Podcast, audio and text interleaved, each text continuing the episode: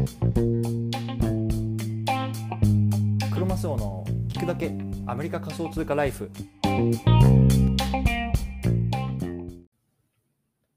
皆さんこんにちは。アメリカ西海岸在住のクロマスオです。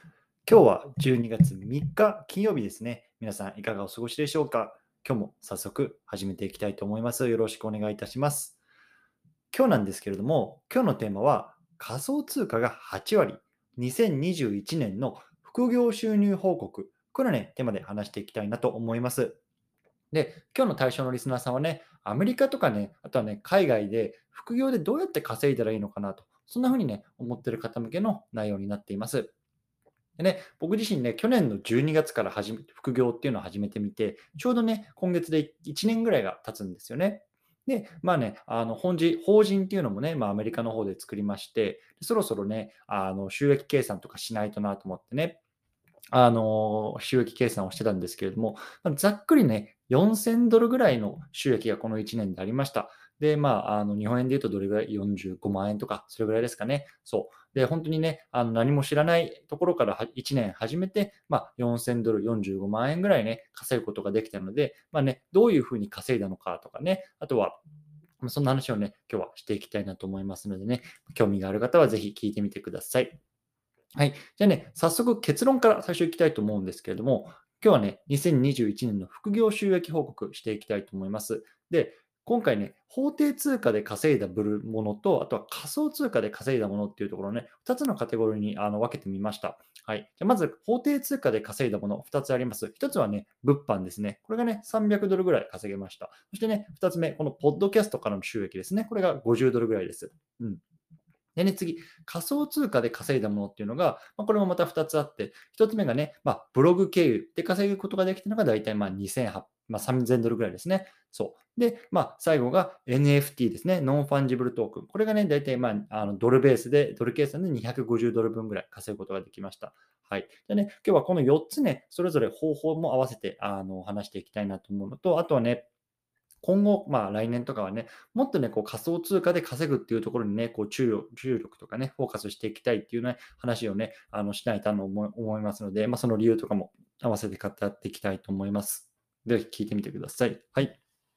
ではね、この番組では、ボーダーレスに食っていくっていうのをテーマにアメリカから毎日配信しています。ビジネスや投資を通じて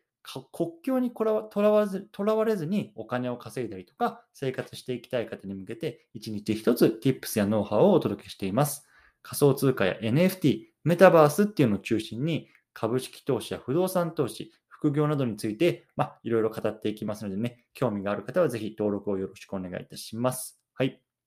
でね、今日このテーマを取り上げた背景から話していきたいと思うんですけども、日本もね、あのそうだと思うんですけども、アメリカもね、まあ、副業ブーム、いわゆるサイドハッスルとかサイドビジネスって言いますけれども、まあ、そういうブームなんですね。やっぱりさ、あの日本はね、もう長い間給料も上がってないし、アメリカではね、まあ本当昨今ね、インフレが結構やばいんですよね。もう物の物価がどんどんどんどん上がっちゃってると。そう。だからね、やっぱり本業だけだとね、どんどんどんどん苦しくなるっていうのはね、これは日本もアメリカも一緒なんですよね。そう。やっぱりね、そんな状況に、まあ、僕自身がね、こう危機感を持って、昨年の12月にこう副業っていうのを始めてみました。はい。でね、まあ、1年経って、ま、ざっと計算してみたら、ま、4000ドルぐらい稼げていたので、まあ、今日はね、そんな方法とかっていうのをね、まあ、簡単にシェアしてみたいなと思ったので、あのが背景です。はい。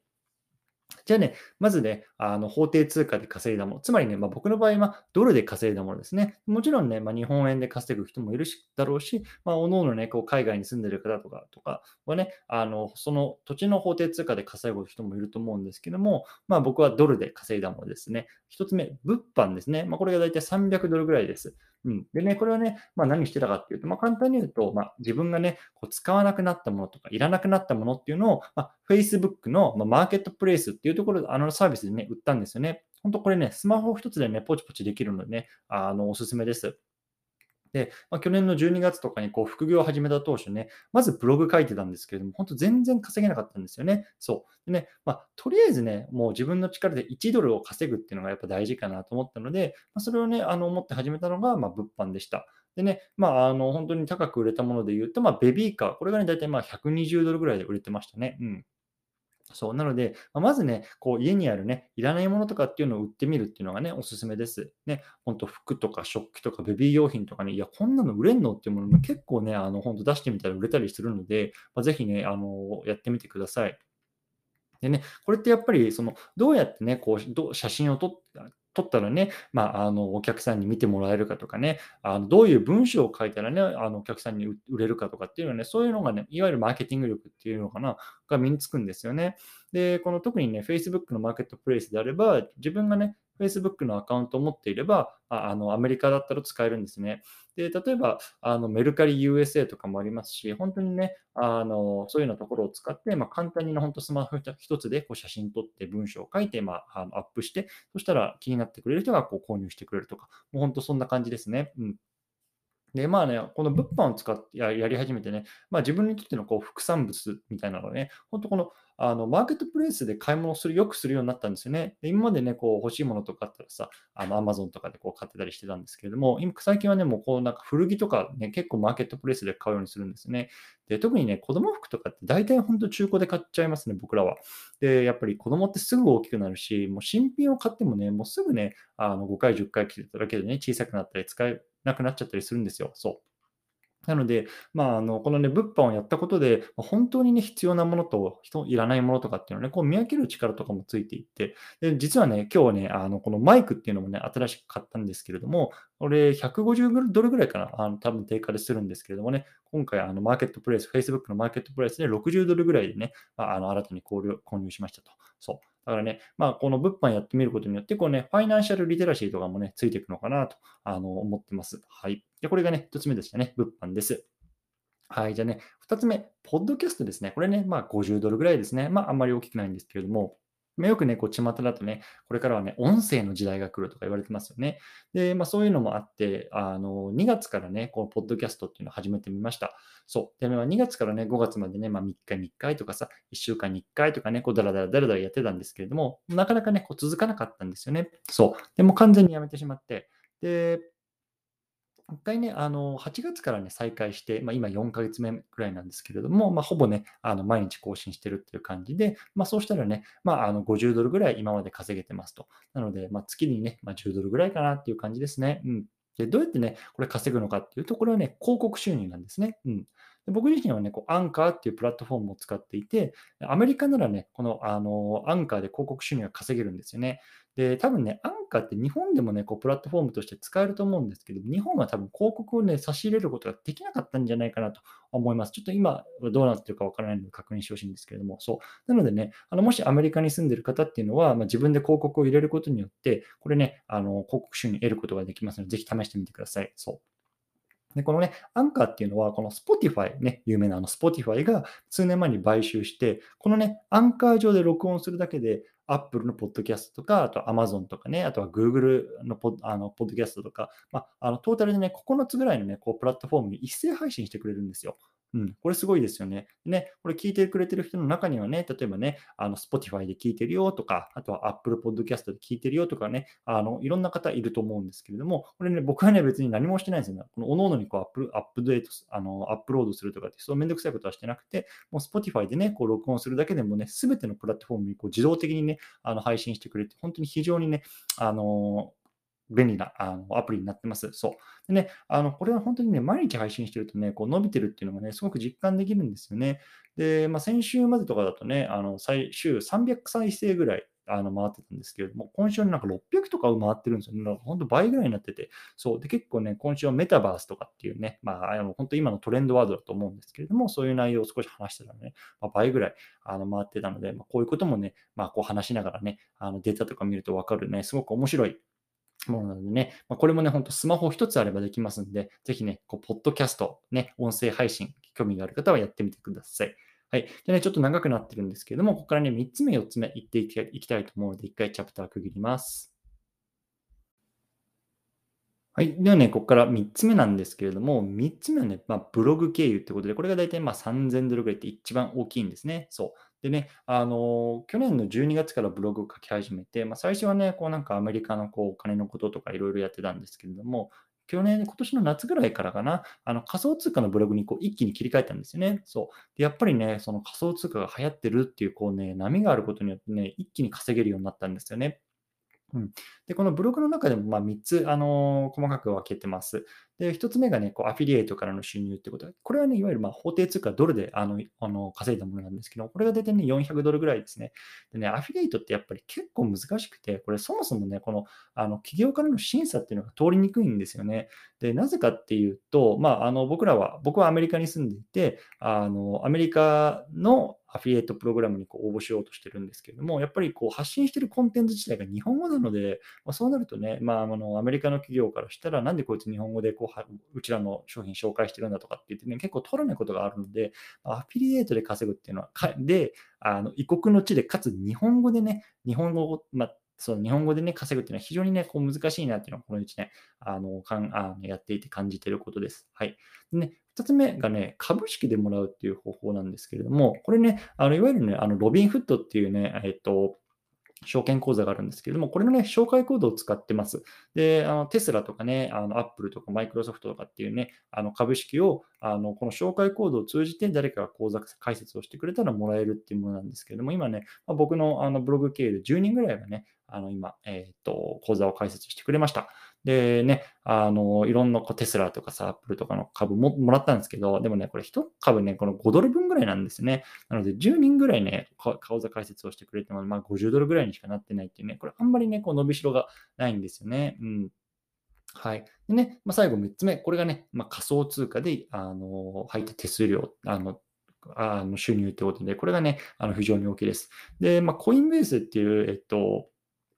証、え、ー、と、仮想通貨取引所から入ったのが、これはね、あの、紹介コードを使っていて、これはね、10ドル分のビットコインっていうのが手に入って、これはね、今2人ぐらいかな、あの、僕のブログから、えっと、講座を開設してくれました。はい。でね、このバイナンスがね、これ非常に大きいんですよね。で、これがもう大体本当ほぼ、ほぼ占めてるもう3000ドルぐらい稼いでるあのドル箱なんですけれども、これね、あの僕の、えっと、ブログ経由で講座を開設する、つまりね、この紹介コードっていうのは貼ってあるんですけれども、まあ、そこでね、講座を開設作った人が、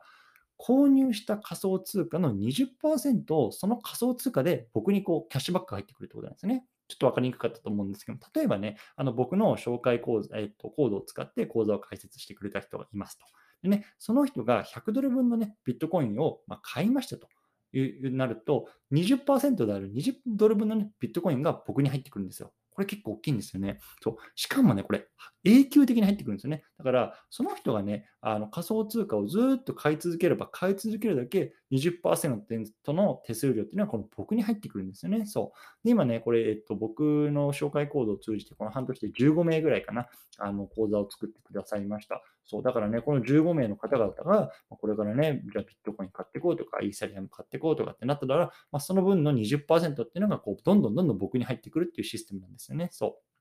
なので、これからね、あの仮想通貨を、仮想通貨ブログを書きたいなっていう人はね、まずね、このバイナンス、まあ、僕はバイナンス US っていうのを使ってるんですけどね、アメリカの。ただ、ね、このバイナンスはバイナンスで、あの、日本でもあるので、このね、紹介コードっていうのは非常におすすめなので、まあ、あの、バイナンスをこう、ブログ内でね、あの紹介するっていうのは非常にいいと思います。